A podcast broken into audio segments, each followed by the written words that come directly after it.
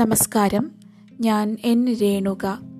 നിർജരയിൽ ഇന്ന് ചേർത്തലയിലെ ആശാൻ കളരികൾ അവതരിപ്പിക്കുന്നത് ചേർത്തല സ്വദേശിയും കാലടി ശ്രീശങ്കരാചാര്യ സംസ്കൃത സർവകലാശാലയിൽ എം എ മലയാളം വിദ്യാർത്ഥിയുമായ അഭിജിത്ത് ബി എസ്. കേരളത്തിന്റെ നവോത്ഥാന ചരിത്രത്തിൽ വലിയ സ്ഥാനം വഹിക്കുന്ന ആശാൻ കളരികളെക്കുറിച്ചുള്ള സാമാന്യ അവലോകനമാണ് ഈ സംഭാഷണത്തിന്റെ ആദ്യ ഭാഗത്തുള്ളത്. കുടിപ്പള്ളി കുടിപ്പള്ളിക്കൂടങ്ങളെന്നും എഴുത്തുപള്ളികളെന്നും ആശാൻ കളരികളെന്നും പല പേരുകളിൽ അറിയപ്പെടുന്ന ഈ വിദ്യാഭ്യാസ സമ്പ്രദായത്തിന്റെ വിവിധ വശങ്ങളെക്കുറിച്ച് ചേർത്തലയിലെ ആശാൻ കളരികളിൽ നിന്നുള്ള അനുഭവങ്ങളുടെ അടിസ്ഥാനത്തിൽ അഭിജിത്ത് സംസാരിക്കുന്നു. ജാതി മത ബന്ധങ്ങൾ മറ്റു തരത്തിലുള്ള സാമ്പത്തികവും സാമൂഹികവുമായ ഭിന്നതകൾ വൈകാരികമായ പരിശീലനങ്ങൾ എന്നിങ്ങനെ വിദ്യാഭ്യാസത്തിന്റെ വിവിധ ഘടകങ്ങളിലൂടെ കടന്നുപോകുന്ന സംഭാഷണം. ചേർത്തലയിലെ ആശാൻ കളരികൾ.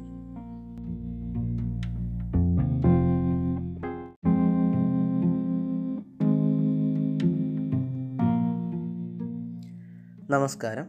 എന്റെ പേര് അഭിജിത്ത്. വീട് ചേർത്തലയിലാണ്. ഞാനിപ്പോൾ ഇവിടെ സംസാരിക്കുന്നത് ആശാൻ കളരികളെക്കുറിച്ചാണ് കേരളത്തിൽ നിന്ന ആശാൻ കളരികളെ പറ്റിയും അവ പകർന്നു വന്ന വിദ്യാഭ്യാസ സംസ്കാരത്തെ പറ്റിയുമാണ് സംസാരിക്കുന്നത്. അതിൽ പ്രധാനമായും എന്റെ നാട്ടിലെ ആശാൻ കളരികളാണ് ഞാൻ ആദ്യമേ ഇവിടെ പറയുന്നത്. എന്തുകൊണ്ടെന്നാൽ എന്റെ ഓർമ്മകളിലേക്ക് ആദ്യം ഓടിയെത്തുന്നതും അവ തന്നെയാണ്. നിലത്തെഴുത്തു കളരികൾ എന്നാണ് ഇവിടെ കൂടുതലും ആശാൻ കളരികൾ അറിയപ്പെട്ടി അറിയപ്പെടുന്നത്. എന്തുകൊണ്ടെന്നാൽ നില ചൊരിമണലാണ് ഇവിടുത്തെ മണ്ണിന്റെ സ്വഭാവം. അത്തരത്തിലുള്ള ചൊരിമണലിൽ നിലത്തെഴുത്തിയാണ് ആദ്യാക്ഷരം പഠിക്കുന്നത്. ഇത്തരത്തിലുള്ള കളരികളെയാണ് നിലത്തെഴുത്ത് കളരികൾ എന്നിവിടെ വിളിച്ചു പോരുന്നത്. ഒരു പക്ഷേ പല സ്ഥലങ്ങളിലായി ഇതിന് പല പേരുകളുണ്ട്. കുടിപ്പള്ളിക്കൂടം ആശാൻ കളരി നിലത്തെഴുത്ത് കളരി എന്നിങ്ങനെയാണവ കേരളീയ വിദ്യാഭ്യാസ സമ്പ്രദായത്തിൽ വളരെ പ്രധാനപ്പെട്ടതാണ് ആശാൻ കളരി അഥവാ നിലത്തെഴുത്ത് കളരി. ഇവ ഒരു മനുഷ്യന്റെ ഒരു ശരാശരി മലയാളിയുടെ പ്രാഥമിക വിദ്യാലയങ്ങളായി ഒരു കാലത്ത് തുടർന്നു പോന്നിരുന്നു. ആദ്യാക്ഷരം കുറിക്കുന്നത് മുതൽ അക്ഷരമാല ഹൃദിസ്ഥമാക്കുന്നത് വരെ ഇവിടെ നിന്നായിരുന്നു. ഗുരുകുല വിദ്യാഭ്യാസത്തിന്റെ ഓർമ്മപ്പെടുത്തലുകൾ ആശാൻ കളരിയുടെ പ്രവർത്തന മേഖലകളിൽ നമുക്കെപ്പോഴും കാണാൻ കഴിയും. ആശാന്റെ ഗൃഹത്തിനടുത്ത് തന്നെയാണ് ആശാൻ കളരികളും കുടികൊള്ളുന്നത്. ആശാൻ കളരികളിൽ പ്രത്യേകം തയ്യാറാക്കിയ മണ്ണിൽ തന്നെ തയ്യാറാക്കിയ തറകളിൽ ഇരുന്നു കൊണ്ട് നിലത്ത് ഹരി എന്ന അക്ഷരം ആദ്യമേ കുറിച്ചുകൊണ്ടാണ് ഓരോ ഓരോ കുട്ടികളും ഇവിടെ ആദ്യ അക്ഷരം കുറിക്കുന്നത് അല്ലെങ്കിൽ എഴുതി പഠിച്ചു തുടങ്ങുന്നത്. റ എന്ന അക്ഷരം എഴുതി അവന്റെ കൈകൾക്ക് തഴക്കവും വഴക്കവും വന്ന് എത്തിച്ചേർന്നതിന് ശേഷം മാത്രമാണ് ആശാൻ അവനിൽ നോട്ട് ബുക്കോ അല്ലെങ്കിൽ സ്ലേറ്റോ മുതലായ ഉപകരണങ്ങൾ നൽകിക്കൊണ്ട് അവനെ എഴുത്തുവിദ്യ പരിശീലിപ്പിച്ചിരുന്നു. പരിശീലിപ്പിച്ചിരുന്നുള്ളൂ. കൈയുടെ വിരലുകൾക്ക് നല്ല രീതിയിൽ തഴക്കവും വഴക്കവും വന്നതിന് ശേഷം മാത്രമാണ് പെൻസിൽ അല്ലെങ്കിൽ പേന അതുമല്ലെങ്കിൽ അതുപോലത്തെ എഴുത്തുപകരണങ്ങൾ അവനെ കൊണ്ട് പിടിപ്പിക്കുക. കേരളത്തിലെ എല്ലാ മേഖലകളിലും നിലത്തെഴുത്ത് കളരികൾ ഉണ്ടായിരുന്നു. എന്നാൽ ഇന്ന് നാലായിരത്തി അഞ്ഞൂറിൽ താഴെ മാത്രമാണ് നിലത്തെഴുത്ത് കളരികൾ നിലനിൽക്കുന്നത്. നിലത്തെഴുത്ത് കളരി ആശാന്മാരുടെ സംഘത്തിലും നാലായിരത്തി അഞ്ഞൂറിനടുത്ത് ഗുരുക്കന്മാർ മാത്രമേ ഇന്ന് അംഗങ്ങളായിട്ടുള്ളൂ. ആധുനിക വിദ്യാഭ്യാസ രീതികൾ കടന്നു വന്നതോടെ ആശാൻ കളരികൾ നേരിടുന്ന വെല്ലുവിളി അതിന്റെ നിലനിൽപ്പിനെ നന്നായി ബാധിക്കുന്നു.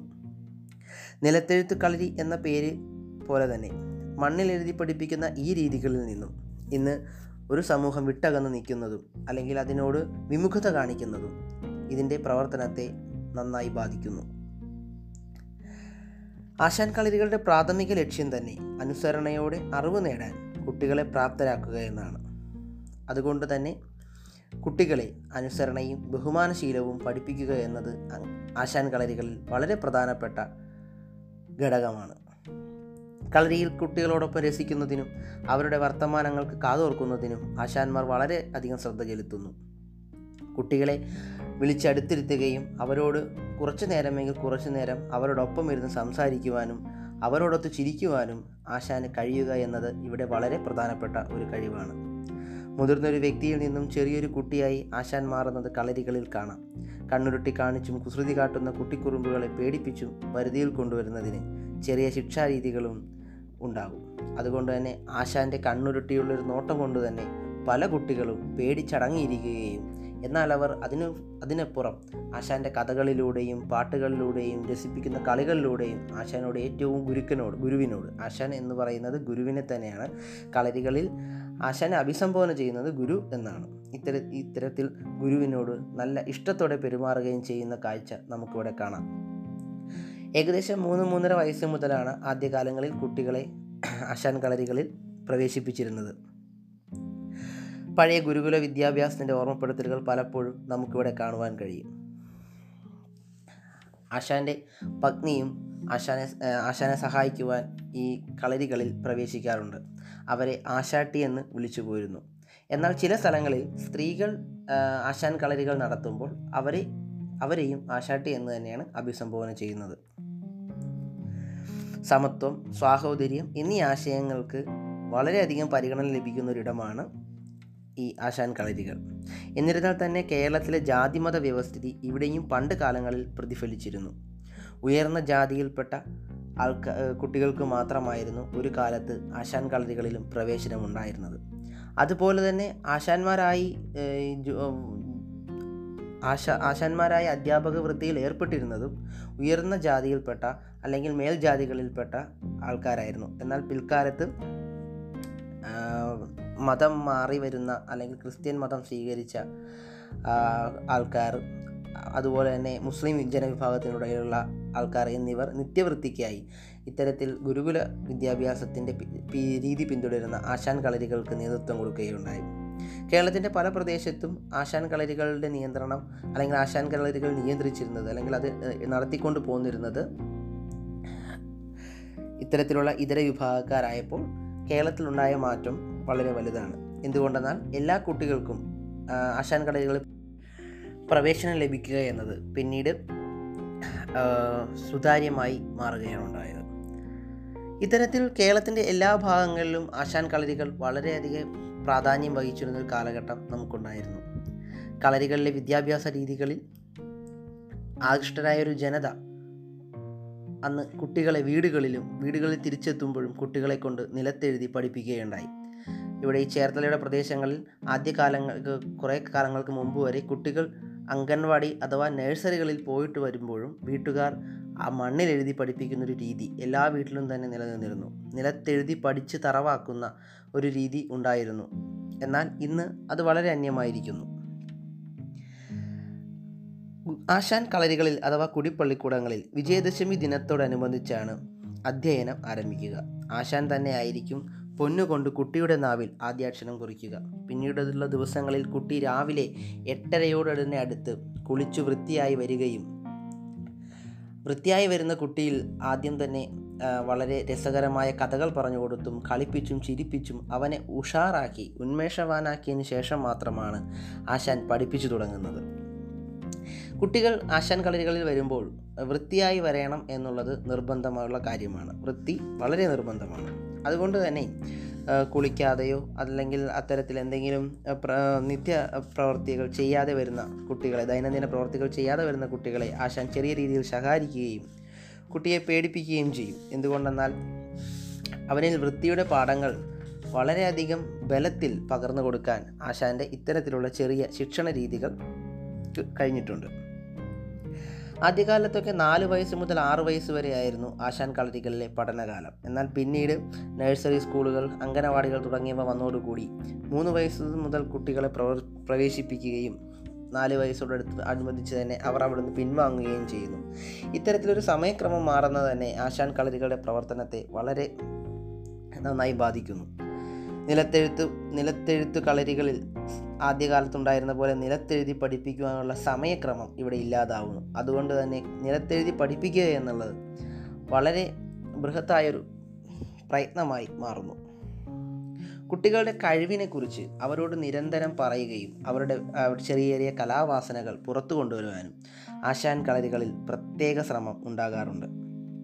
അതുപോലെ തന്നെ രക്ഷകർത്താവിന്റെ ചുമതല ഇവിടെ വേറൊരു പ്രധാനപ്പെട്ട ഘടകമാണ്.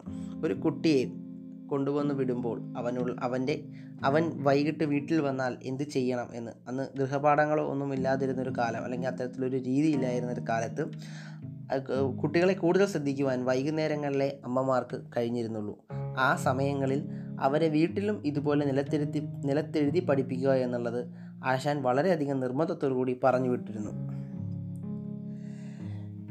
അക്ഷരപ്പൊഴുത് എന്നൊരുന്ന ആചാര്യ ദക്ഷിണയോടുകൂടിയാണ് ആശാൻ കളരിയിലെ ഒരു കുട്ടിയുടെ വിദ്യാഭ്യാസം അവസാനിക്കുന്നത്.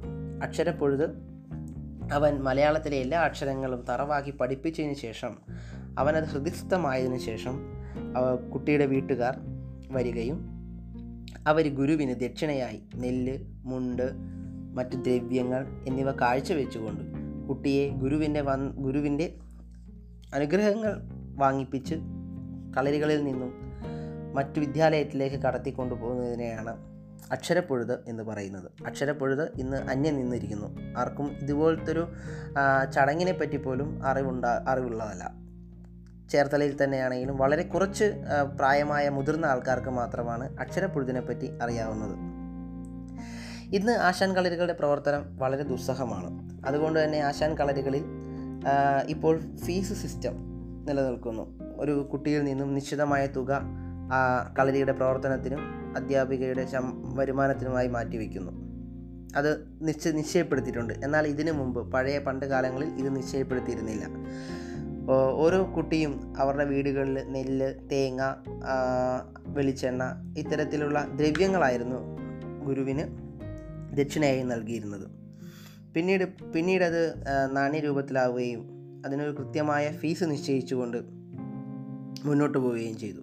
സംസ്ഥാന സർക്കാരിന്റെ ഗ്രാൻഡ് ഇപ്പോൾ ആശാൻ കളരി അധ്യാപകർക്ക് ഗുരുക്കന്മാർക്ക് ലഭിക്കുന്നുണ്ട്. നിലത്തെഴുത്താശാൻ ഗ്രാൻഡ് എന്നാണ് ഇതറിയപ്പെടുന്നത്. ആയിരത്തി തൊള്ളായിരത്തി തൊണ്ണൂറ് മുതലാണിത് നിലവിൽ വരുന്നത്. നൂറ്റി അൻപത് രൂപയായിരുന്ന ഈ ഗ്രാൻഡ് ഇപ്പോൾ ആയിരം രൂപയിൽ എത്തി നിൽക്കുന്നു. എന്നിരുന്നാൽ തന്നെ അംഗൻവാടികളെ അപേക്ഷിച്ച് ആശാൻ കളരികളോട് കാണിക്കുന്ന അവഗണന വളരെ വലുതാണ്.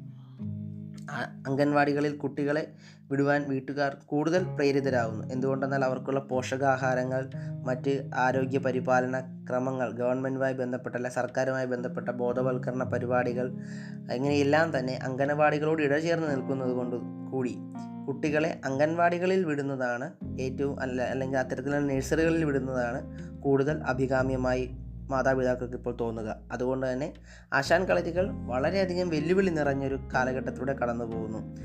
മുൻപൊക്കെ ഒരു ആശാൻ നടത്തിക്കൊണ്ടു പോന്നിരുന്ന കളരി അവിടെ തന്നെ അഭ്യസ്ത വിദ്യരായ യുവാക്കളോ യുവതികളോ ആശാന്റെ മരണശേഷമോ അല്ലെങ്കിൽ പ്രായാധിക്യം വരുന്ന കാലഘട്ടങ്ങളിലോ അത് ഏറ്റെടുത്ത് നടത്തുന്നൊരു സമ്പ്രദായം ഉണ്ടായിരുന്നു. എന്നാൽ ഇത്തരത്തിൽ ഇന്ന് ഏറ്റെടുക്കുവാനോ അല്ലെങ്കിൽ ആ ഒരു പ്രവൃത്തിയിൽ അധ്യാപക വൃത്തി ആ ഗുരു ആശാൻ കളരിയിലെ അധ്യാപക വൃത്തിയിൽ ഏർപ്പെടുവാനോ പുതിയ തലമുറ താല്പര്യം കാട്ടുന്നില്ല. ഇത്തരത്തിലുള്ള ഒരുപാട് വെല്ലുവിളികൾ നിറഞ്ഞൊരു സാഹചര്യത്തിലൂടെ അത് കടന്നു പോകുന്നതുകൊണ്ട് തന്നെയാണ് ആശാൻ കളരിയുടെ പ്രാധാന്യത്തെപ്പറ്റി സംസാരിക്കുമ്പോൾ. കളരി ആശാൻ കളികളിൽ നിന്ന് പുറത്തു വരുന്ന കുട്ടികൾ പുതിയ വിദ്യാലയങ്ങളിൽ എത്തുമ്പോൾ ഗുരുവിനെ വന്ദിക്കുവാനും അല്ലെങ്കിൽ നല്ല രീ നല്ല പ്രവർത്തികളിൽ ഏർപ്പെടുവാനും വളരെയധികം ഉത്സാഹം കാണിക്കുകയും അവരതിന് പ്രാപ്തരാകുകയും ചെയ്തിരുന്നു. എന്തുകൊണ്ടെന്നാൽ ഒരു ശിക്ഷണ രീതികളിൽ തന്നെയാണെങ്കിലും വളരെയധികം വ്യത്യസ്തത പുലർത്തിക്കൊണ്ടും. കുട്ടികളെ അവരുടെ കഴിവുകളെ കൂടുതൽ പുറത്തെത്തിക്കുവാൻ ആശാൻ കളരികൾക്ക് സാധിച്ചിരുന്നു.